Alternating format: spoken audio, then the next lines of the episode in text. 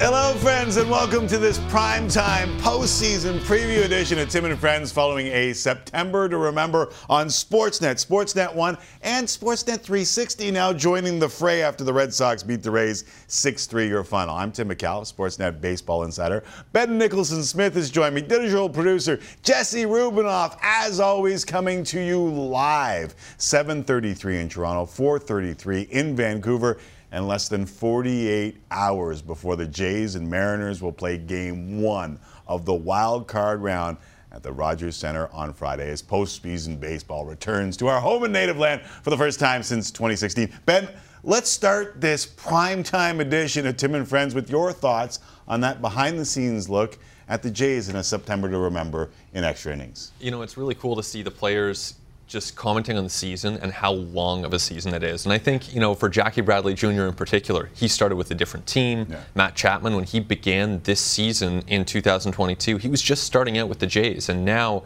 when you listen to him, when you watch him, he has really emerged as a leader on that team. Yeah. So I think even in the course of a short season, we see so much change, and yet the results have been consistently good. Know, what struck me was that it was a three year journey that it wasn't just how long this year was and how it cost a manager a job, but the last three years for a lot of us, obviously, but this team has been through a hell of a lot over the last three years when it comes to Major League Baseball. Oh, no doubt. Yeah. And I, yeah, I think you look back at that 2020 team it was not even comparable, really, to this roster that we're about to see yeah. uh, in the playoffs here against the Mariners this weekend. This current team is way better. I, I really believe that. Doesn't mean they'll get further because it's still just three games, but this roster is a lot stronger. Yeah, Bo Bichette said the same thing. He said, I didn't even look at 2020 like I was going mm-hmm. to the mm-hmm. playoffs. Having you in that stadium watching on TV will make a difference this time around. All right, for those who aren't familiar with us, you too are a part of this show. Just hit us up at Tim and Friends on Twitter and Instagram. We have some questions and a match game rolling on the old socials right now. And if your answer is good enough, our friend Jesse Rubinoff will bring it to the table, and your friends will be forever envious yeah. that you made it yeah. under this primetime edition of Tim and Friends. Uh, while you ponder just how to make our show better, let's get you caught up to date on the unenviable double dip in Baltimore today. And before you get the old undies in too much of a bunch, playing two, understood two days before the playoffs, not ideal. However, it must be noted that the Mariners did the exact same thing last night, so let's have some fun with it. Benny, Canada, that's exactly what the Jays did. From your starters, Trevor Richards and David Phelps, to top prospect Gabriel Moreno, who pulled the not so common catcher to left field slide for the old school doubleheader. Add in a little second, a little third, and you got yourselves a day. That's right, everyone was having fun today. Even George Springer with the old two toucan. Was it that cold in Baltimore today? He's from Connecticut. Like, you should be used to it. All right, so Canadian Otto Lopez making his first career start, a big part of the story. Top of the second with two on, he gets his first career RBI as that goes up to the mantle, and that wasn't the only first for the Jays on this day. Top of the sixth, Gabby Moreno at the plate, another first. There's a drive to the gap, deep right center field. This ball is carrying. Get up, ball, get out of here, gone! Gabriel Moreno with his first big league home run. A three-run shot to the opposite field. He put a charge in that one. Boy, did he ever. 4 nothing Toronto. Now 4 2, bottom of the eighth. Now, five pitchers to the bump. This was the fifth. Mitch White. Previous four were scoreless, so of course, with two on in the bottom of the eighth, Terrin Vavra. His first career home run, three run shot, put Baltimore on top that's how it ends 5 4 the final. So the O's take game one. Would the Jays finish with the exact same record as last year? Well, game two of the double dip, Toronto's final game of the year, top one, Bo Bichette. And after all that Bo has been through this year, he leads the AL in hits when all is said and done. That number 189 on the year. He later scored to make it 1 0. Meanwhile, Vladimir Guerrero Jr. not in the lineup, so he is filling in as the unofficial bench coach. And I'm not sure that the players appreciate that. Vladdy giving pointers to Gabriel Moreno. Why? Because he started in left, Now he's at second base. Bottom of the sixth, he moves over to third base. Moreno doing a little bit of everything, fourth position of the day. And at the plate in the top of the seventh, his fourth hit of the day. Three batters later, Otto Lopez now. With runners on second and third, Lopez five for eight on the day with a walk. Here's two more ribeyes for the kid, and it's 3-1 Jays. See, there's something to smile about after all. Top of the eight, bases loaded. Zim Zimmer, who got the keys to my Beamer? Who am I? Bradley Zimmer, of course. Two more score, 5-1 Jays. As they finish the season, one better than last year, 92 and 70, best record since 2015. And now head back to Toronto. Here's John Schneider on how the day went after the 5-1 final. John, you always like to point out the days where everybody gets involved. Is that kind of the ultimate? It's kind of it right there. I mean, from Gabby to Otto to Zim, Cooch, I mean, the entire pitching staff, it kind of went according to plan, how we mapped it out. Came out of it healthy, and, um, you know, overall, really good day at the yard. I think pitchers were pretty efficient with their, you know, their pitch count. Um, you know, guys got the at bats they needed, and you know, we've been talking, and it's it's such a different animal come Friday night. Whether you haven't played in four or five days, or if you played 18 innings today, you're going to be ready to go. So, um, but all things considered, yeah, we wanted to get guys in, stay sharp, get guys at bats. It worked out good. Why do I love that they call him Cooch? Don't answer that, Ben. Uh, that sets up Wild Card Weekend, kids. As mentioned, we are less than 48 hours away from Alek Manoah versus Luis Castillo. Game one, 4:07 Eastern Time. Coverage gets underway 2:30 Eastern. 11:30 in Coquitlam and beyond. Game two, Jay Central, 3 Eastern. Game four, uh, well, excuse me, at 4 Eastern and if necessary, game three. I got a little ahead of myself. I'm kind of excited about the postseason, but Sunday will be a little earlier. But that could depend, change depending on the series. To quote a great man, if you don't know, now you know. That great man, of course, Biggie Smalls, aka Christopher Wallace. So the Jays finish with 92 wins on the season, sixth most in franchise history, and some pretty good years are listed here. Ben, Despite what Ross Stripling called a streaky season, the 2022 Jays right up there with some of the most memorable seasons in Blue Jays history. With room to build on that from yeah. here, uh, without a doubt. Yeah, to me, when I look at this season, it's Alek Manoah who really emerged. And, and, last year, of course, it was Vlad Jr. who had the MVP caliber season, but 197 innings from Manoah with a 2.24 ERA. I mean, that's second best in the history of this franchise with guys like Dave Stieb, Roy Halladay never had a 224 or below. So that's it's actually pretty incredible what Manoah has done. And of course, his biggest starts are ahead for, yes. for the next month or so. I was just going to say, all that and the biggest start of his year is coming up on Friday for these Toronto Blue Jays. I, I mentioned Bo Bichette. Speaking of streaky, he had some folks off the bandwagon, and he responded with what might have been the best September, October in all of baseball. Oh yeah, it's up there with Pujols and Judge and really the best players in the game. Bo was incredible, and I think you know the defense we've seen lapses at times, but offensively, what a great season to lead the American League in hits for the full season. That's not an easy thing to do, and of course, hits are just one aspect of, of offense, but they're a very important aspect offensively. And Bo was right there all season long. So you know, to me, if you're looking at, at his season this has to be graded. I mean, is that a B plus? Is that an A? Like he had a very, very good year, despite the fact that at times it looked as though it might be a disappointment. 54 hits in September and October. That's a franchise record. That's ridiculous. Yeah, no one's beating that anytime soon. no, I mean, listen, it, it's it's kind of emblematic of the entire year for the Jays. Like I mean, we almost forget that Charlie Montoyo was the manager to start the year with this team. I am, and Jesse knows this, I am the biggest proponent of taking a deep breath. There are ebbs, there are flows to 162, but it felt more like mountains and valleys for this team. And I think it always does when you're looking at a, a team as closely as we do um, and riding those roller coasters. Um, you know, I think if you look at the month by month record, they were generally a good team every month. It's just that they might have a week in that month where they went 0 7 Right. and fired their manager. Um, so, you, know, you don't like that. Um, Understood. but I, I do think that, you know, when we're looking back at the season, of course, it starts with the players always. Um, so I would point to Manoah, but the Montoyo to Schneider switch, that's Mm-hmm. a really big one. And I think that in this franchise, because I do think Schneider has a chance, a good chance to manage beyond this year. Right. That's a really meaningful turning point that we saw this year. Let me follow up on that.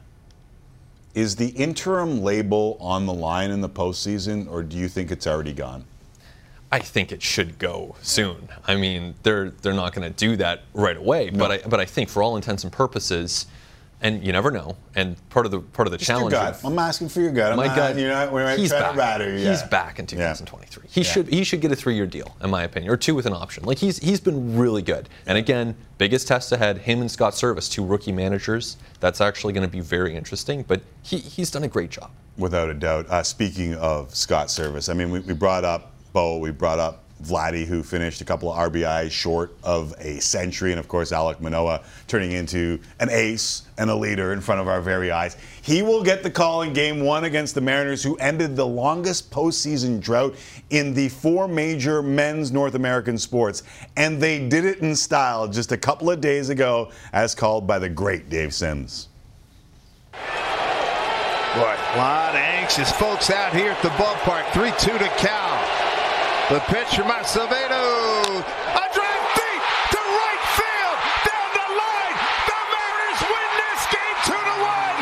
The dream lives. They're going to the playoffs. The drought is over. Cal Raleigh. Wow. Hey now. Hey now. Hey now. That is absolutely awesome. One of the best. Love the energy. He always brings it. So here's a look at how the Jays and M's match up. Jays having better team when it comes to hitting by a significant margin, while the pitching numbers a little bit closer. But Ben, we all know the games aren't played on paper. They are played by tiny men in our TVs and tinier men in our phones. But the Jays are the favorites. And should they be? 100% they should be. They're the better team. Uh, they have a great offensive, I, you know, offensive team. I, I look at the depth of this group: six, seven, eight, nine hitters mm-hmm. sometimes. Now that Whit Merrifield is going, Yeah. you know, Danny Jansen sometimes hitting seventh, Merrifield ninth. You know, Tapia, m- maybe Lourdes in that mix toward the bottom of your order, and they have home field. And I, I think that that can have an impact on players. There's no doubt. We saw that with Gerrit Cole just 10 days ago. Right. And even on managers, again, like Scott Servais, trying to make those decisions in real time. His first playoff experience. Yeah. It's not an easy thing. Like even Buck Showalter, not to dunk on Buck Showalter because we've done enough. I've done enough of that too. But you know, realistically, it's tough for even the most experienced managers in that spot. and players. Like, look at the Texas Rangers in that inning from hell for them and from heaven for Jays fans. Mm-hmm. They were rattled. Rougned Odor was rattled. That's part of the reason why he wanted to punch Jose Bautista in the face. and that doesn't happen if you're in a fall instructional league with 50 people watching. Like it, it's because are 50,000. uh, without a doubt. So we know game one, Alek Manoah, Luis Castillo, ace versus ace. Game two might be intriguing. We're thinking Robbie Ray versus his replacement in Toronto and Kevin Gausman seems most likely at this point. Let's start with Manoah, game one starter, no brainer, especially how he closed the season, eh? Yeah, I mean, an ERA of 088, I want to say, in September. Incredible finish from Manoah. Um, Greatest month in Blue Jays history. yeah, and again, this is a long history that, that this team has right now. So I, I think easy call says so much about Manoah and who he's become in the course of the last year and a half. Um, but he's the guy you want out there. I think he's someone who thrives off of that energy, and I expect that he's going to be vintage Manoah in that spot. I, I don't think there's any hesitation for the Jays throwing him out there for number one. normally in this spot, someone without the experience, I- I would pause uh, because I think that one of the things that the average Joe and people in our spot uh, discount way too much is how much pressure is on these players. Just look at Aaron Judge over the last couple days and, and what he felt, even though he's the best hitter in the game right now. Uh, but Alek Manoah seems to bring the stage presence with him. And the bigger the game, I don't care if he's mic'd up at the All Star game or we've got the cameras on his mom and his grandmother at Yankee Stadium in start number one, because I felt the exact same way going into that first start at Yankee Stadium. And the dude just flat out dealt. It's it's incredible, I, and I think those are the two great examples for Manoah. The All Star game shows that he likes the stage, he likes the spotlight. Um, some players love the game of baseball, and the stage is secondary. It doesn't necessarily matter. Maybe it, it's not a deterrent. It doesn't help them. For Manoah, it actually seems like it helps him. Um, so that's a great thing for the Yeah. Jays because you know realistically, he's throwing a lot of 91s and 92s in the first inning. You know, Right. it's not overpowering, overpowering stuff. So he finds ways not to, to veer into cliches here, but he does find ways to to get results that you wouldn't guess based on the stuff alone. All right, as we walk down towards game two, I mean, Ray Gausman would be amazing and it would be intriguing, especially if your name is Mark Shapiro and or Ross Atkins. Oh yeah, I mean those are two almost identical contracts that those two signed after the 2021 season, and Ray. Uh, certainly deserved that contract after the Cy Young year, but to me, Gausman is the guy you'd rather have out of those two moving forward for the next four years. Uh, I think that Gausman has shown himself to be fully deserving, and Ray is still a nasty pitcher. But you know, to me, this is a this is a great matchup. But the wrinkle here is if the Jays win Game One, and remember Kevin Gausman's dealing with that cut on the side of his finger, so if the Jays win Game One, they could go to Ross Stripling in Game Two, setting up Gausman as a Game Three closer if they need it. That's an interesting wrinkle for sure. Now, I got to ask you because you go to Stripling, even if e- let's just say it was traditional. It went it went Manoah, Gausman, Yep, not Berrios.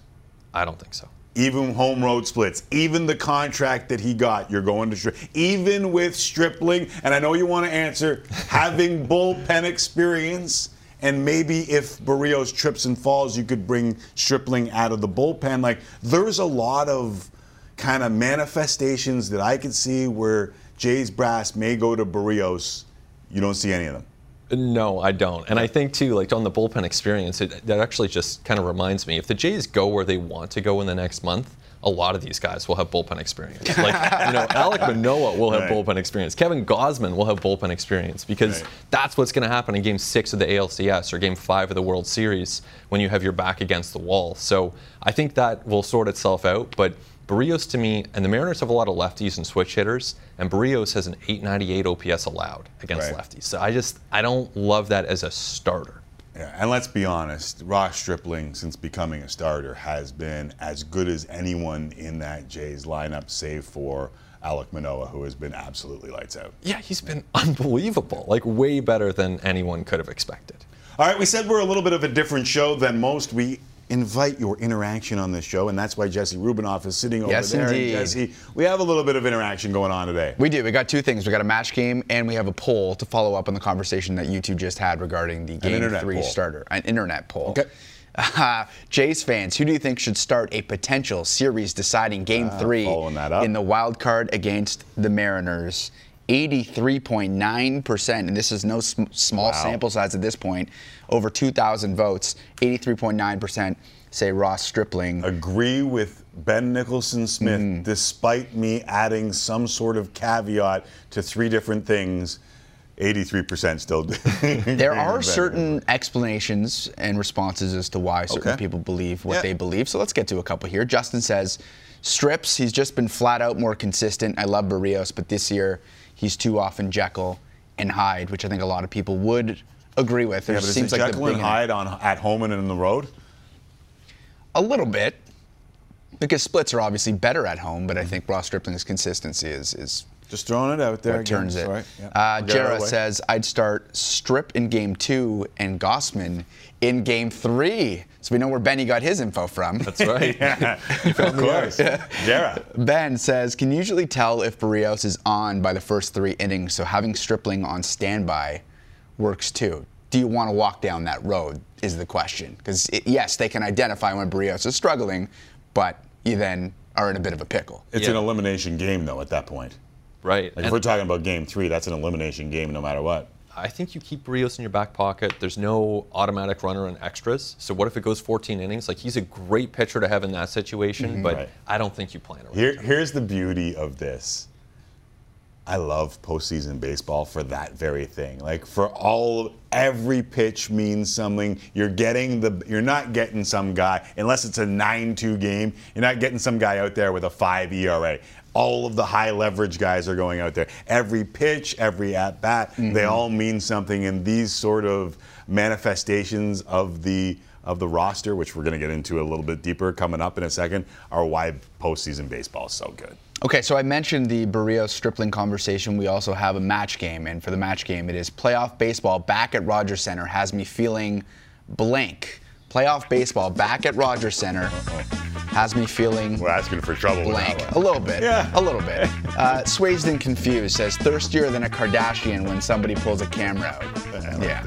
Good start. Very, very solid. Yeah. And, and a solid, uh, a solid handle. Yes, too. no question. Dan says a playoff baseball back at the Rogers Center has me feeling like flipping a bat. I feel like there's gonna be a lot of people just like randomly at home. You got like a plastic bat that you give to your kid. Just why not before the game? You have a bat flip. I love the fact that you got the 20 plus interactions already. That's awesome. Yeah, they're flying. they're flying. Uh, Sandra says, uh, playoff baseball back at the Rogers Center has me feeling like wearing my dad's World Series 1992-1993 sweatshirt. There's a lot of vintage sports wear. The Jays, I feel like, is up there in terms of just how cool it is. The logo, Without a the feel. Obviously, they won those years, so that's helpful too. Those shiny blue satin jackets Yeah. that we used to rock. Those are pretty dope. Those are very, very dope. Time, yeah.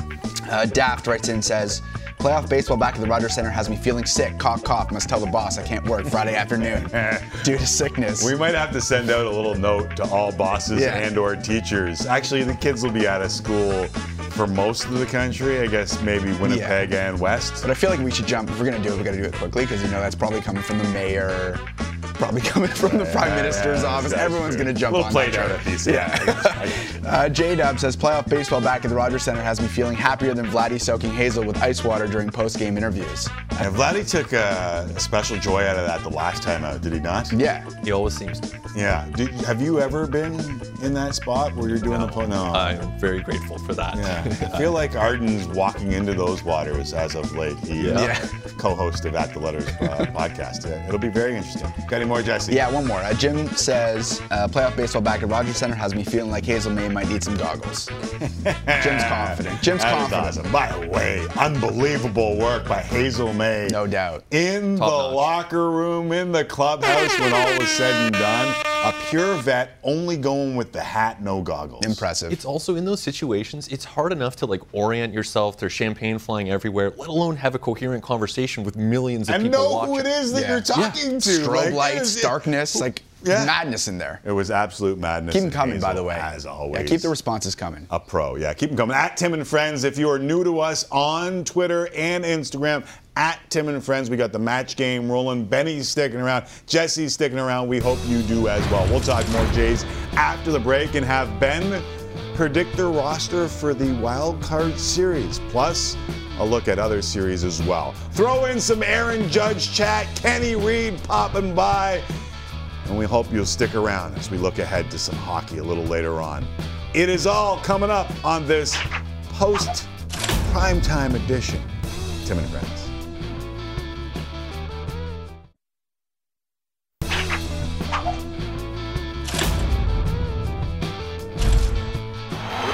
Gentlemen, 1992 American League champion Toronto Blue Jays.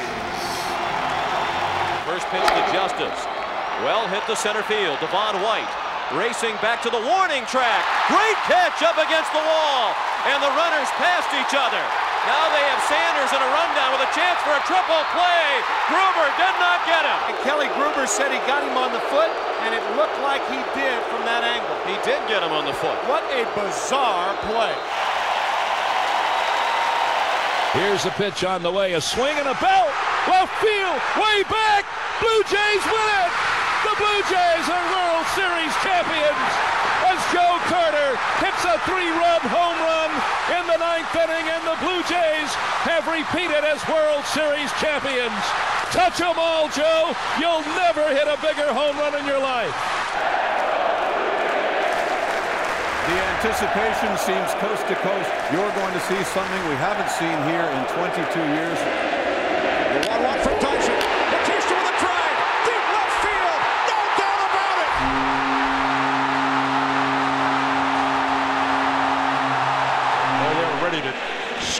For anything in this ballpark right now. Fly ball deep left field. Yes, sir. The Blue Jays are going to Texas.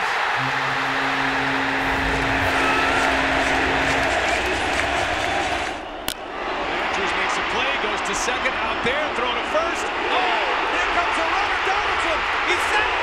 He's safe. The ball game is over.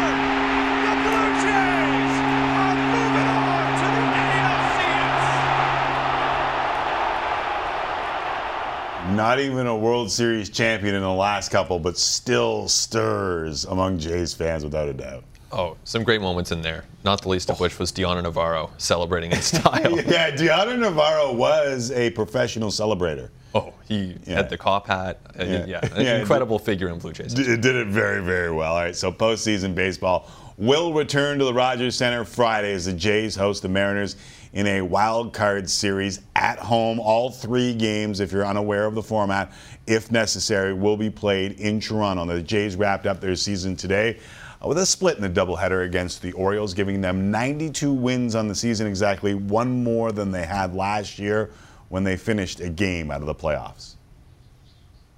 we just talked about it as a group in there. You know, it's a goal to be better every year. You know, we talked about it in spring, and you know, we all know over the last calendar year uh, the difference in one game, uh, whether it's last year or this year. So, hopefully, that's one small step forward in the regular season and one huge run in the postseason.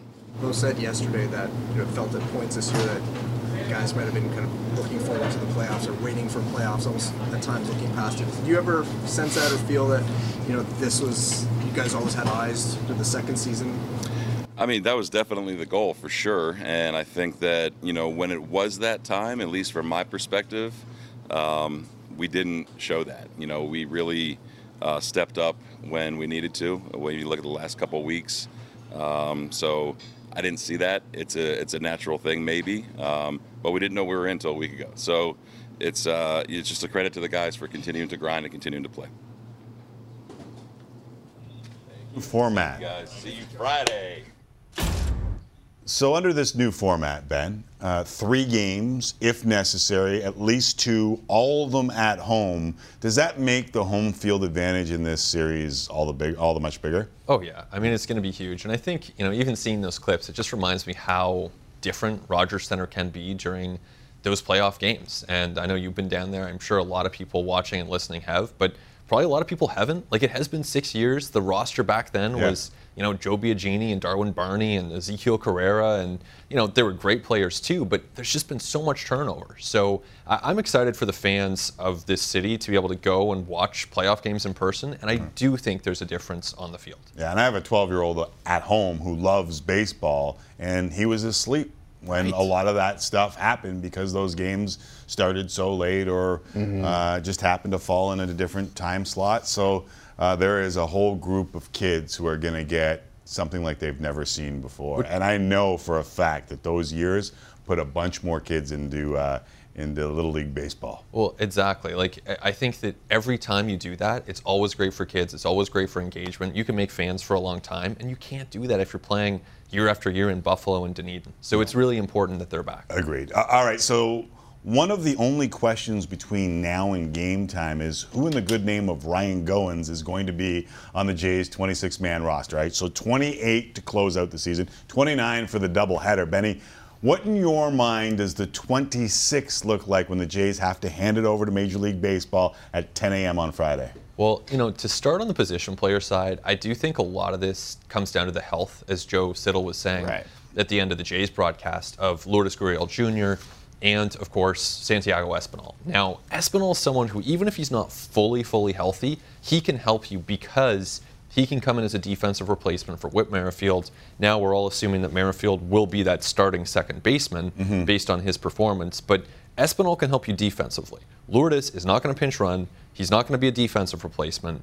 And can he run the bases well enough? So I have him actually off of the roster, which I didn't in my first uh, iteration of this when I first looked at it. So if he's not on the roster, that opens things up potentially for another pitcher or a position player. I actually think they might go pitcher here. Really? And yeah, because Even with the short series. yeah, because I, I and you don't necessarily need it, but they only have one lefty in their traditional bullpen, Tim Mayza. And you can make the case they only use Yusei Kikuchi for 18 pitches today.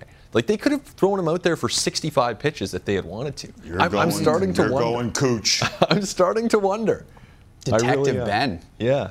This is an interesting one because obviously, uh, listen, Mitch White has been eliminated from this round of the postseason because he was just optioned down. And next. And so your long man out of the bullpen would probably have to be either Kikuchi or Stripling if you had manifestations that showed Berrios going in three. But if you don't, then who's your long man? Right, and and you know, for anyone who's who's wondering right now, what are you talking about here? You say Kikuchi like cannot pitch in high leverage. I do agree with that. So I'm not saying you put him out there when the game or series is on the line.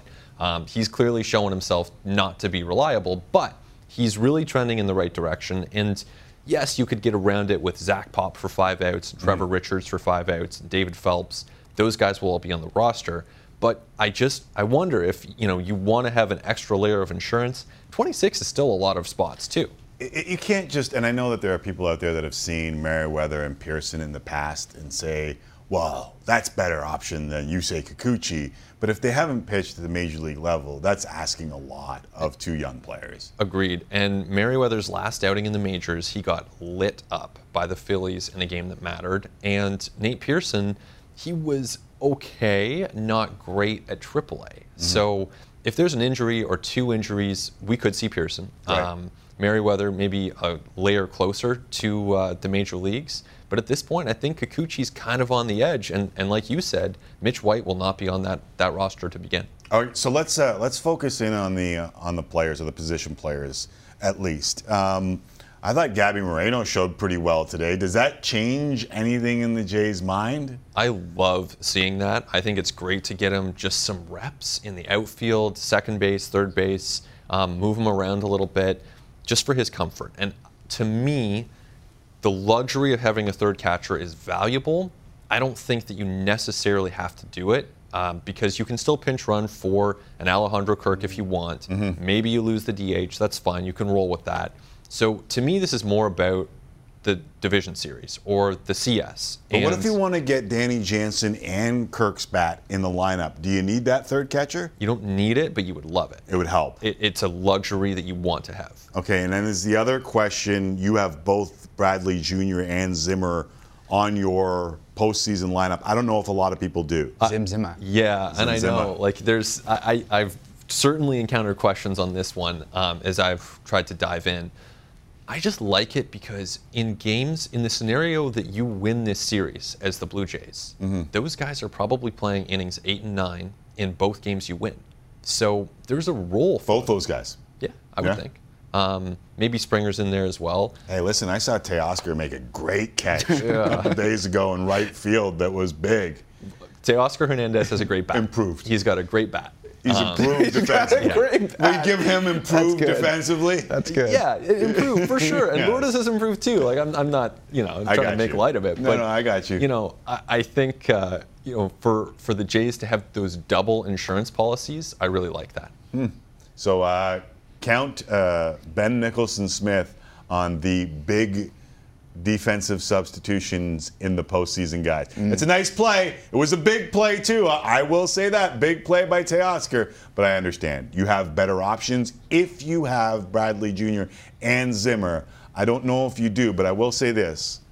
There's a reason why they kept Zimmer as long mm. as they did, then went out and got Zimmer back. Like, get someone who looks at you the same way the Toronto Blue Jays look at Bradley Zimmer because that is unbelievable what they've done. And to leave them off the playoff roster to me would be a little bit of a shock, as much as patience as they have with them. It's unconventional. You would never set out to build a roster this way. Like you would never say to your AGM, "This is the way to But do it. But short series, you could leave a pitcher or two off that list if if you wanted to roll the dice. And Lourdes might be hurt. So that opens it up. Right. All right, uh, Jesse Rubinoff. We uh, we promised that we would go back back to the match game. Yeah. And that's exactly what we do right here. Playoff baseball back at the Rogers Center has me feeling blank. Is our match game? Thank you for teeing it up. Right before we get to match game, I just want to give a quick shout out to, to two viewers. Steve writes in and says, and we were talking about the vintage Jays clothing, how cool it is.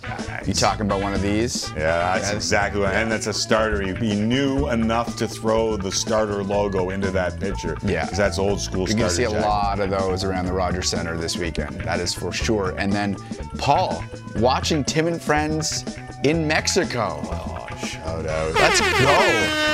Have a cerveza for us, Love it. mi amigo. Una cerveza, dos cervezas. Call Timmy. Timmy, Mr. Worldwide over here. Very impressive. Uh, okay, let's get to the match game. Uh, you said it. Playoff baseball back at the Rogers Center has me feeling blank. Uh, Zacharias says, sad because I'm going to the Dominican for my wedding anniversary. Hopefully the wife doesn't see this tweet. Sorry, Zacharias. Just go to Just blew It'll all be good. Greg, like having Hold a on, we just saw a guy watching in Mexico. You can Yeah. watch it in the Yeah, Dominican. there you go, Yeah, 100%. for sure it'll be on. And it'll be on Deportes, which means you get exciting play-by-play as yes. well. Yeah, that's how I had to watch the football game. No, no, Yeah. no, no, no. Yeah, that's fun. It is, they are really, really good calls. Playoff baseball back at the Rogers Center has me feeling like having a bush party. Let's go, you Blue Jays. Push party. Push party tonight. And uh, Amy says, playoff baseball back at Rogers Center has me feeling like I'm not going to get much sleep. This was my Fitbit post wild card in 2016. Four, four hours oh, of 13 minutes. That is of awesome. Sleep. Yeah, that's, that's not, We do that's need not to- quality. we do need to change the timing on like that's why I love the DS and that's why I love the wild card because you can get the early games where kids can watch. If Major League Baseball wants to replenish its fan base, stop playing games at nine o'clock. Well, these 4 4 p.m. starts are great. You know, like this is a doubt. awesome. Yeah, I am in, and the fact that we have Buck Martinez and Pat Tabler and Jamie and Joe on the broadcast. Let me do this one more time. For those who don't know, it will be the Sportsnet broadcast for the Jays as long as they are in the playoffs, which is massive. Great news. Uh, playoff baseball back at the Rogers Center has me feeling more complete than Tom Cruise and Renee Zellweger. You complete me. Yeah, cricket. Good movie, or just sort of because we're sports fans, we like it better? Great movie. Show me the money. Great, Yeah. great. Jerry Maguire? Eh, Eh? Eh. Rod Tidwell? I got you. Great ya. receiver. Yeah, Rod Tidwell, Arizona Cardinals. Here, be the arbiter here. I, honestly, I, Good I saw this movie, movie. like once years ago, so I'm gonna, I'm gonna have to go good. Yeah, Yeah. Good? You're just, just good? good. Good, good. It's It's great. just good. Okay, playoff baseball back at Rogers Center has me feeling, Peggy says, better than when Tim had hair. How do you know how good I felt? Hey, Peggy. I actually felt really good. Yeah. I did feel good. But now it says lie. playoff baseball back at the Rogers Center has me feeling like the movie is about to begin. Yeah, the trailer of the movie. I got it. I got you. Yeah. You Got any more? I do, but I'll save some. You see? We'll get we'll get them later. We got time. We got time. We got time. We're going till Nine? 9 p.m. Eastern Oh, plenty time. My family is at home going, I really like prime time, to Yeah. and friends. Yeah. Keeps dad away from home. All right, Major League Baseball was expecting this to be an absolutely massive final day. All 4 p.m. Eastern start times, but all the races were settled. Aaron Judge sat. But we did get something from the Angels and the Athletics. So let's go to Oakland, where Stephen Vogt was playing in the final game of his career, and he got a special surprise from the booth.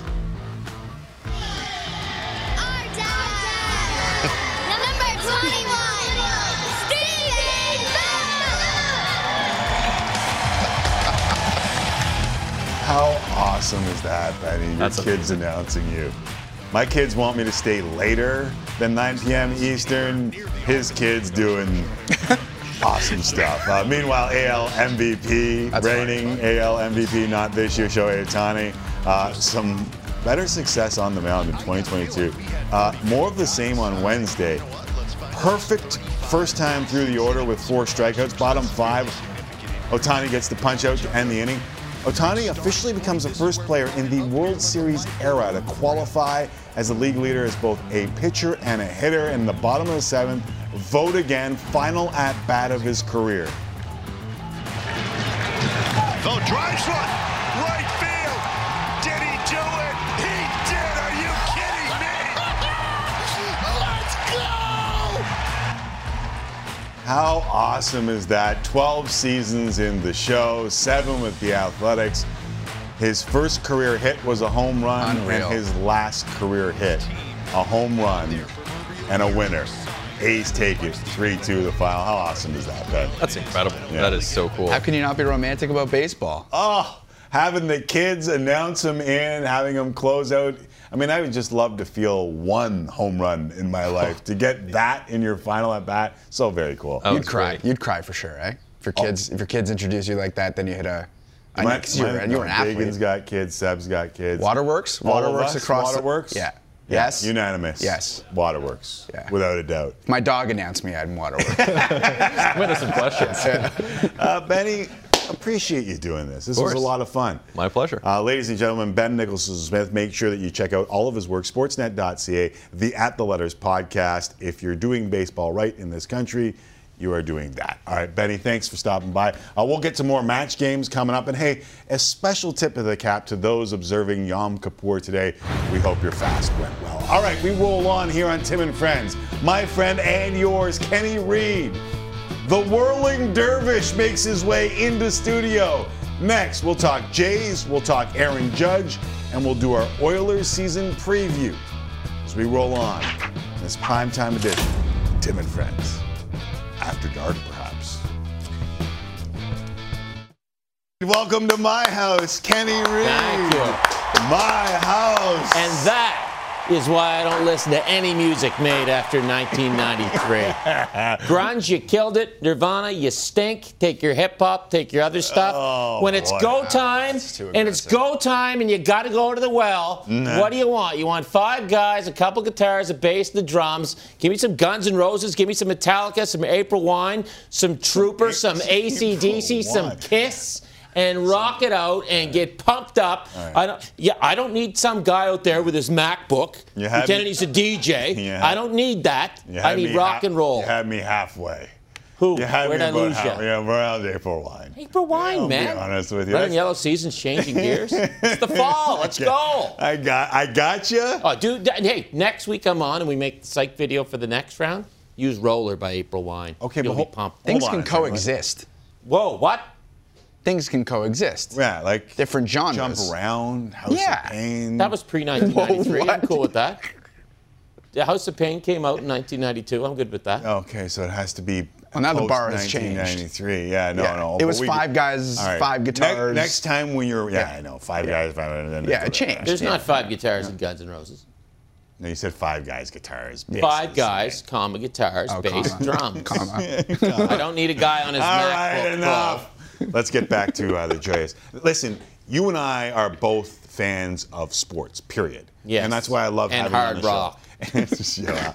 I mean, I, was, I, I watched the Power Hour, but I left it on for Rap City with Michael Williams. I know Really? he took the studded bracelet off. Michael Williams. Remember? Yeah, I remember Michael- how Michael Williams. Yeah, Yeah, and he would take him. the studded bracelet off. Yeah. From the Power Hour, Yeah. and then he would go do Yeah. Rap City, and I loved it. Uh, so let me let me just say this: we love sports. I like both- Rap City too, but that was pre 1993 as well. that was pre 1993 as well. All right, so the games all change in the postseason. Yes. I don't know if a crowd changes more in the postseason than that of baseball. Uh, yeah, I would You know, like hockey crowds are usually pretty rowdy outside of Toronto. Um, football crowds are always pretty It's rowdy. always intoxicated, yeah. Right, and basketball crowds jack it up a notch. I will give basketball, but I don't know if there is as big a difference in the crowd and the effect that it can play on a game than in the game of baseball. Yeah, because in the postseason, it's that, that 162 vibe and get him tomorrow's out the window, right? Right. It finally disappears. It Right. finally disappears, and I don't really need to watch this at bat. I'm going to go, Right. you know, get a $17 beer with with uh, with my Visa card because I can't use cash. Uh, yeah, so things like that. So, Are you in the can't use cash? Uh, I'm pissed off about this. dude, I'm the angriest young old man you've ever met. I want to so use cash. anymore. You're not so I want to use cash. I, I have Um, lost the cash too, so I get it. Yeah. So uh, yeah. So every pitch matters. It's it's the cliche. It's the I think it's the promotional line that Major League Baseball uses, but it's so true because the whole "get him tomorrow" thing really doesn't apply in the postseason. And a game that's played over 162, a season that's played over 162 games, and you know a lot of things maybe are inconsequential in the grand scheme of things in the regular season. They're not in the postseason. Yeah, without a doubt. So uh, we've just done about, uh, I guess, an hour worth of talking uh, Jays. Mm-hmm. What's the most? What's the thing that jumps out to you the most as we head into Friday? just how streaky this team is. The fact that by Saturday this could be all over. The fact that we could be still talking here about the Blue Jays in a month. Right. Um, I've been saying for, for months now, I, I can't really give you a prediction on this team because Did- they can on. be hot for 10 days, they can be cold for 10 Did did September October change that? It should have, but as you know, I don't like to change my attitude. no, that is true. Yeah, I that is mean, true. We don't listen have, to yeah. music before 19 after 1993, so I understand. Yeah, It you are have. a hard nut to crack. I'm a hard nut to crack, but uh, I mean, totally different team under John Schneider. Uh, Seemed like it. Yeah, the, the games against Seattle earlier this year do not really matter. I mean, that was one of the low points of the season when they went Yeah, to the 0 for 4 in Seattle. Yeah. 0 for 4 in Seattle. And uh, yeah, um, I think, you know, the, the crazy thing is, is that Vladdy Guerrero really still hasn't been that peak Vla- Vladdy Guerrero. He's been like 75% Vladdy Guerrero. Danny Jansen's been awesome, but they're just so streaky. Uh, if, if you're streaky good at the playoffs, it's the best. If you're streaky bad, Yeah. it's, it's and that's worst. why the best team in Major League Baseball, over 162, hasn't won the World Right. Series a lot mm-hmm. right in the mm-hmm. history of the game. Right, just All right? get in, go over the old Moneyball routine. Speaking of a tough nut to crack, mm-hmm. Kenny Reid, after a long wait, Aaron Judge hit home run number 62 last night in the Yankees' second to last game of the season. If you missed it, here's what it looked and sounded like. Welcome to Judge's Chase for 62. High fly ball, deep left. There it goes, soaring into history. He's done it. There goes. Deep left it is high. It is far. It is gone. Number 62 to set the new American League record. Vuelve, swing, ahí va el batazo, profundo por el izquierdo, a la pared el jardinero, olvídala, eso se va, se va, se fue, ahí está, al fin llegó, échale sazón, que tenemos un nuevo rey del jorrón. Aaron Judge is the American League single season home run leader. The AL King. Case closed. This is Judgment Day. Case closed. A couple of different cases closed. Uh, one from John Sterling, one from Michael Kay. Either way, Judge gets to 62, sits today. I know you were on the desk yesterday. What was the initial reaction? You and Evanka watching that live. Uh, just first, Judgment Day, great movie featuring Onyx Slam, good rap. Oh, there's another one there. Yeah, that's a nine- hype song about for 19 sure. That's about Da, 1993, da, though. Onyx, da, da. Onyx and Biohazard. So That's a little bit, it. that's a little bit later than 93. Jesse? Onyx Slam. Look it up. Uh, Judgment Onyx Day, Slam. the movie. Look it up. Onyx Slam. What year did Just look it up. Day Google. come There's out? a Google machine. Hit it in Google. Judgment Day. All right. Yeah, it's a movie. Okay. I'd say 1993, 1994. 1993. Thank you. Onyx Slam was 93. Yes, with Biohazard. So they combined hip hop and heavy metal. What was your question? Sorry. The reaction on the desk? Yeah. Uh, Evanka got welled up because she likes the Patty Judge thing. She likes the adoption Yeah, story. it's which an is unbelievable beautiful. story. Yeah, it's a it is. fantastic story. I was, uh, you know, I was just kind of, for me, it was a good moment. And because to me, that's the real home run record. It's been established now. And I was really glad Judge got it. I was really glad Judge got it. And also, I, I admire the guy that gambled on maybe the ball would be dropped and go into the bullpen and dove in. Loved that. Uh, I don't For know. what? No, but what do you what do you love? Hold on a second. Let's, let's stop there for He a second. gambled. He- Yeah. no, he gambled. Yeah, he gambled wrong. No, he wasn't even close. Oh, yeah, it's horrible depth perception. Uh, horrible. It wasn't even close to the ball. But, but no he was depth bet- no, he was, perception. bet- he was betting on that the, the guy who's already rich that Yeah, caught the for ball, who's sure. very Oh, was going to sure. drop it. right, was going to drop it. By the He way, owned the ground there. Do You think that they would have let him? yes, pay a hundred dollar trespassing fine. By the way, I'm really glad that the guy that caught the ball is a VP of some hedge fund and is married to a contestant on The Bachelorette. Like he really needed a break, right? He needed a break. I think he got those tickets. yeah. yeah By the exactly. way, uh, Onyx Slam also 93. I was thinking of Slam Harder, Vince Carter. I'm sorry. No, no, slam, let the boys be boys. Slam, da, da, da, no, da, Onyx da, did a remake with Vince Carter, but you had turned off by 1993. Never mind. We're, we're getting distracted as we often do. So, yesterday on Twitter, Jeff Passan, uh, friend of the show, absolutely one of the one of the very best in baseball, wrote this tweet: Aaron Judge's 62 home runs is a remarkable achievement. Barry Bonds' 73 home runs is the record. There is nothing else to discuss. Your reaction to friend of the show, Jeff Passan? Well, my reaction would be I completely and totally disagree. But I here's another thing that's old school about me, right? It's okay to disagree with people. You don't have to hate them. Yeah. You can have a different opinion, and you don't have to go, "Passan, you're an idiot." You can go, "Oh, that's okay, Jeff. What's why? Why do you say that?" And Jeff could explain it, and then I could explain my take. And my take would be, well, the guys above him all have giant asterisks because they were all on some sort of chemicals. And from what I know about Mr. Judge, he wasn't. Uh, Roger Maris was probably on scrambled eggs and bacon, from what I saw in the movie '61. But I Maybe think some darts. for me, I was very sour on the game at this era too, so that has something to do with it. I was a big Expos fan. My Expos were gone uh, in 1998 when McGwire and Sosa went on their run. Um, it was, you know, clearly something was going on. I didn't buy into it. Uh, when Bonds went on his, it was ridiculous. I mean, my head didn't grow at the age of 38. And and and what what I find sad about the whole Bonds thing was, dude's a first ballot Hall of Famer before he gets on stuff. Right. Before the cream and the clear, he's a first ballot Hall of Famer. He's the Pirates. He's a 30-30 guy. And you know, I read my Game of Shadows and tried What's- to educate myself on it, and I just don't buy it. Right. And what's what's sad is that people use that as their argument that he was a Hall of Famer before. Mm-hmm. But also age eventually catches up with normal dudes. Right. And the clear may have helped him Yes. avoid that thing Yes. called father time. Uh, Jeff Passan followed up his tweet with another one, and I have it on my screen here because I know we didn't pack it. Uh, he says, uh, I was incorrect. There was more to discuss, so here it is. If you want to erase history, the foundation upon which sports is built, then you can be intellectually dishonest, illogical, ahistorical, bonds denier, or you can be right. And then posted his column. To which, and listen, I countered too with a, a tweet of my own, Kenny, because I, I tend to lean your way, to be honest with you. And I said, Aaron Judge, 62 home runs is a remarkable achievement. Barry Bonds, 73 home runs is the record, only because Major League Baseball didn't have the guts to stand up for its own record book Absolutely. repeatedly. And that's the part that bugs me the most is the home run record is maybe the most prestigious in all of North American sport. Mm-hmm.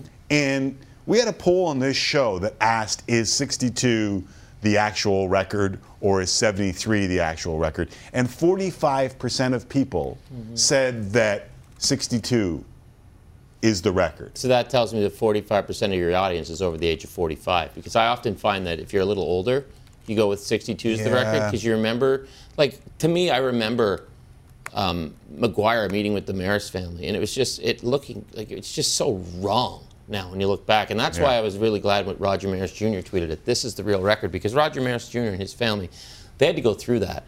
And their dad was cheated. Roger Maris Right. was cheated. Baseball was cheated. Right. And people forget that. Oh, steroids weren't illegal at the time. Well, well. They were illegal in the world. Like Right. you weren't allowed to they- use steroids in the United States Right. of America or Canada. Right. If you go into, into into your local gym and you're popping roids, you know, come on. Yeah. And to me, it was just uh, the history of baseball was dragged through the mud, but it was all in the name of money because baseball needed people back after what happened in 1994, and Bud Selig and baseball were willing to go. Oh, okay. Oh, look at all those home runs. Look at all the people are, that are in the park for batting practice. And by the way, while we're at it, can we please open the gates to a baseball game three hours early so kids can watch batting practice and take cash? Am I onto something here? No. and not play music from after 1993? I think you're onto a few things, and you're off of a few things, uh, like a rocker. But I won't walk into that. uh, so, so I think you and I tend to agree on this. And the one I'll just counter with one more thing. Everyone says, "Well, everyone was on it," And that's Not not, true. true. It's not There was a bunch of guys in AAA who hit bombs all their life who had to choose whether or not they were going to inject Mm-hmm. anabolic steroids in their ass or rub something on, not to mention how many kids were in that spot. And if you believe that everyone was on it, why is the steroid era the most, the highest scoring era outside of in modern day baseball? Here's the other thing that, that really ticks me off about that era. Um, you look at a guy like Fred McGriff, and I'm going to assume that Fred McGriff was clean because he pretty much had the same body type his whole career. I believe Fred McGriff ended up with, you can Google it, Jess, if you want, Yeah. 491 career home runs. To me, that's a Hall of Fame number. But he played in that era. His numbers are dwarfed by all these guys. Well, Fred McGriff never hit 50. Fred McGriff Right. never did this, and he, he's off the ballot like quickly. Fred McGriff to me is a Hall of Famer. Uh, Carlos Delgado to me is a Hall of Famer. But those numbers were just dwarfed by these guys that were that were not only they were cheating the game, they were cheating their teammates, they were cheating their opposition, and it shouldn't be just given a free pass because everybody was doing it. Because we didn't know Right. Who hey, was doing it and son, who wasn't. Son, I caught you drinking. Dad, everybody was doing it. That doesn't work. Well, actually, worked for my old man, but whatever. It usually doesn't work. All right, listen, uh, we've got to move on because we're actually running out of time in this prime time after dark edition And look at of the Tim and Friends. show Friends. everyone the, the plan for when I came on the, the paper. Uh, this one says, uh, intro Ken Reid, welcome to the jungle, Kenny. There you go. And we just filled 20 That's minutes. it. All right, and we're going to continue to talk sports, but we're switching over to hockey because on Tim and Friends, we said we were going to do a team a day for seven days leading up to the start of the season. So today, our Canadian team previews continue with a closer look at the Edmonton Oilers. They made a great run last year, ultimately falling short in a matchup against the eventual Stanley Cup champions in Colorado in the West Final. But hopes are high after a good offseason. So with more, Anthony Caminiti with Christmas in October? Who'll be what now? Huh?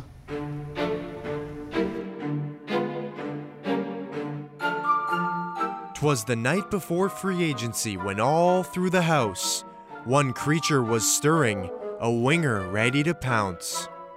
Evander Kane announced he is re signing with the Oilers. The stockings were hung in the dressing room with care, in the hopes that a starting goalie soon would be there. The Oilers making big moves. They lock up Jack Campbell. Connor and Leon were nestled snug in their beds, while visions of Stanley Cups danced in their heads. Certainly, I'm making decisions to try to give us the best opportunity to compete for the Stanley Cup. Yep, you might as well call Ken Holland Old St. Nick after gifting Edmonton Evander Kane and Jack Campbell on the first day of free agency. I would challenge any other team to say they had more success than the Edmonton Oilers today. Campbell was one of the top goalies on the market, and Edmonton has long needed a clear number one. But Soupy has never played 50 games in a season and has question marks surrounding his health and consistency that will need to be answered if he's going to carry the load.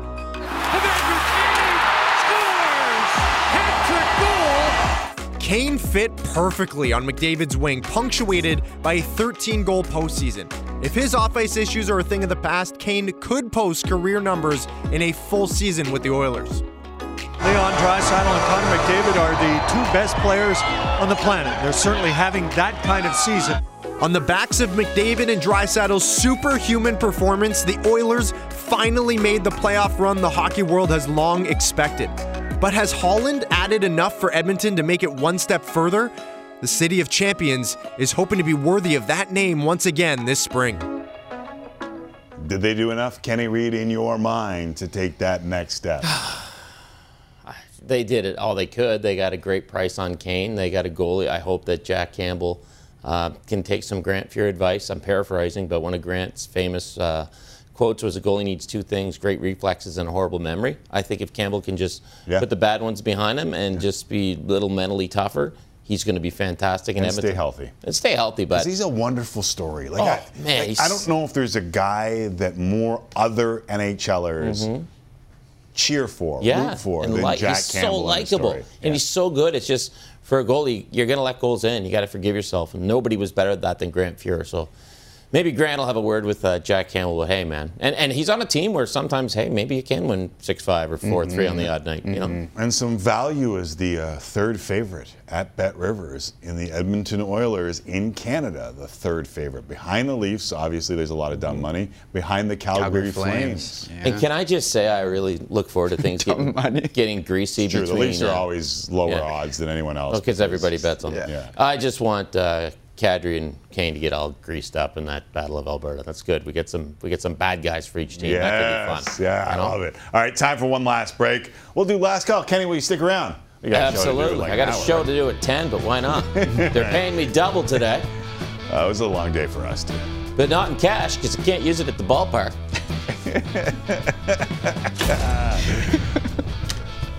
Shake harder, boy. I'm losing my job. Shake harder. It's Tim and Friends After Dark. Bow, bow, bow. Avec Dave Angelou. Ça, c'est lui, lui. okay. I guess it's bad. All right, this is Ken Reid. Uh, I'm Tim Micallef. Jesse Rubinoff over there with First Things First, and he's the millennial looking at his phone. It's not first things first. it's not first things first. Last call. Yeah. I was distracted by the old. Uh, what are you doing there? We didn't do match game. Texting people? You looking at tweets? What do you mean we didn't do match game? Uh, When I was here, we didn't do match. game. I have a few if you want to do it. I don't want Want to to close out the match game, Kenny Reid? I don't Uh, know. ba- playoff baseball back at the Rogers Center has me feeling blank. Like I don't want to deal with Toronto traffic. Oh, someone said that. Yeah. Hold on, I don't know if I'm gonna find it in time. Do you think I'm people not. in Edmonton care about that? Nope. No. But I'm here. Shut your mouth. Move it on. You want to go to last caller match game? You tell me. First things first.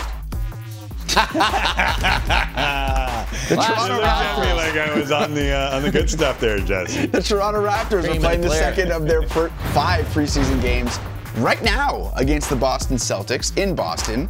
Uh, Raps down 62-46 at the half. The Raptors Whoa, opened the preseason with a victory over the Jazz in Edmonton on Sunday. Malachi Flynn foul.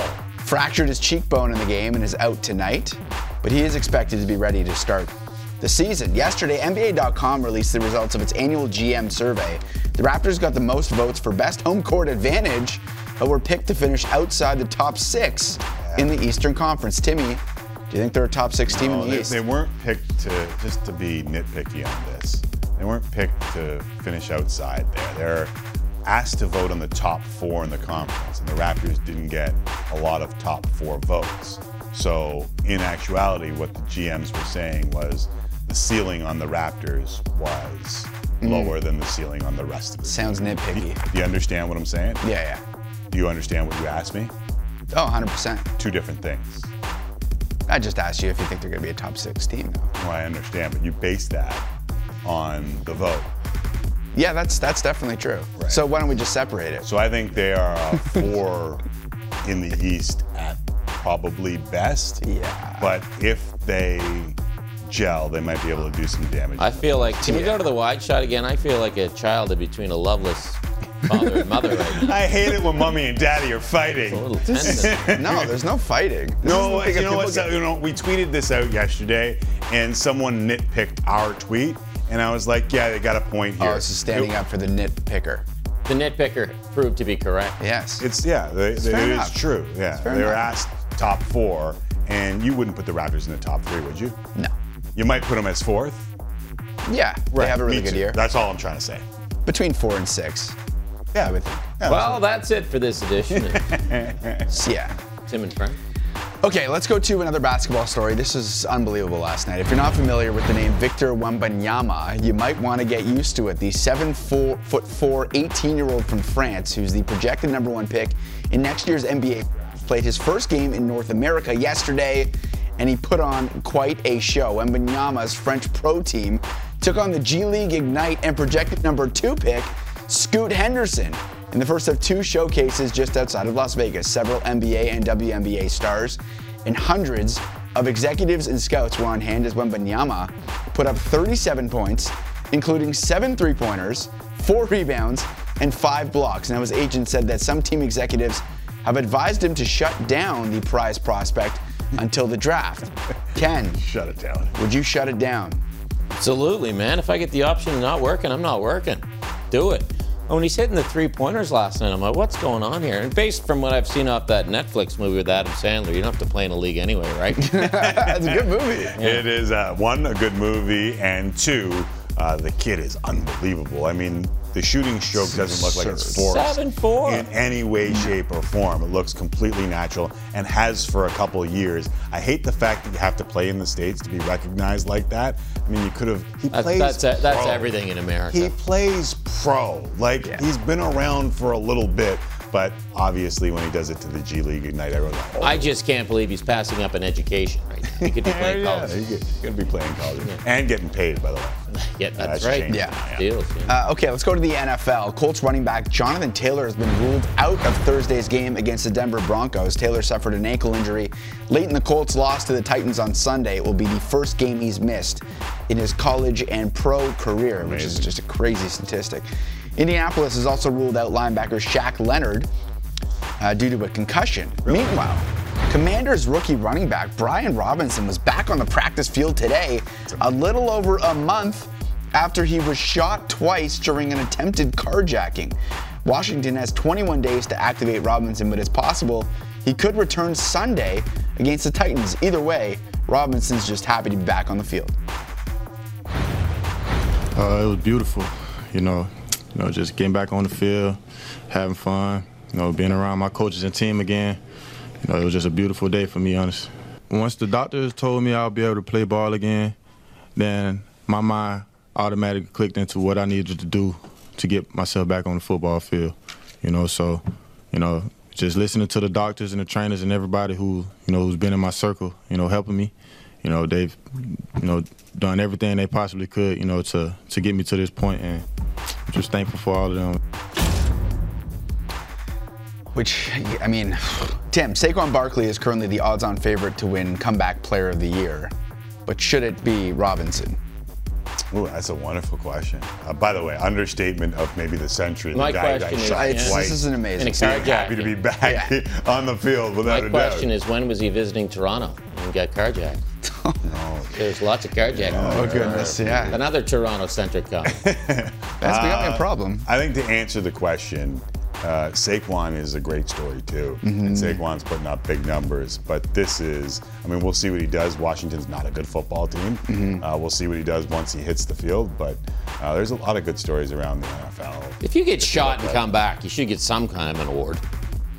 I mean, you know, that's pretty good. Seems like that's the one you would get. Had a bad back. Really? I was shot. Yeah. What if Tua came back? Don't. no, he shouldn't have come back. Yeah, Ooh, was that's bad. that's really interesting too. But No. he could he could come back next week. That's not really comeback player of the year. I don't think he should come back. I don't think he should. Yeah, me neither. Uh, the protester who ran onto the field during Monday night's Rams 49ers game has filed a police report. Wow. What are we doing here? Wow. Against Rams linebacker Bobby Wagner, the protester who was trying to raise awareness of an animal rights lawsuit, ran onto the field just before halftime and was tackled by Wagner near the Rams sideline. Ken. I think I already know the answer. What- what was- what should was the Wagner be, should Wagner be charged for what, went What down? was the guy's complaint that a donkey got assaulted? What a moron! I wish he hit him harder. A donkey got assaulted. That's a pretty good line. What a what a you know clown! what? The whole what an absolute clown! What what a, what that's a 2022 story that a That guy so who ran onto a field with a flare, With a flare. expecting people to know what the hell he was doing This is and understand live during a professional sporting event is the one who filed the police charge because he was brought down And- too hard and you know he by called the better- professional No football way. players And you know he called Better Call Saul as soon as he got out of the hospital or wherever he Uh, was. Better Call Saul called him. I mean, yeah, this is happening more often. Like we saw at uh, Lionel Laver Cup. The. Laver Cup. Some guy set himself on fire. Uh, we should allow more people to be hit hard, and maybe less people will run onto the field. Yeah, stop doing that. Uh, we saw a fan in Texas make a dramatic leap out of the stands in Texas yesterday in pursuit of Aaron Judge's 60-second home run ball. And today in Milwaukee, this fan went all out for a foul ball. It's got- Oh no! Oh, Doc. yeah, didn't didn't get the ball. No. Oh no! He got something else. No, didn't get the ball. Almost in the ball, Any too. points for the effort? Took a shot at glory, didn't he? I mean, Wha- they say shoot foul your shot, though. but Like that's remarkably embarrassing. We needed a little onyx slam da, da, da, da, da, da, under that. Uh, no, this is ridiculous. No points. No Zero points. points. No points awarded. Kenny, were you were, like if you go after a foul ball, you have to at least look cool. Yeah, you can't do that. Yeah, that's that's not a good look. Yeah, Billy Madison. Yeah. Zero points awarded. May God have mercy on his soul. Right. There you go. Right. Uh, Kenny, thank you, buddy. My pleasure. See you in an hour. Thank you as always. Yeah. Kenny coming up in an hour on Sportsnet Central. That does it for us. If you're looking for some hockey, Brewers and Rangers in progress. Coming up on Sportsnet 1. Thanks for hanging with us on this later edition of Tim and Friends. I'm going to go home and go to sleep. We'll be back tomorrow. I'm going to work till 3 A a.m. little later as usual again tomorrow, too. I'll talk to you tomorrow.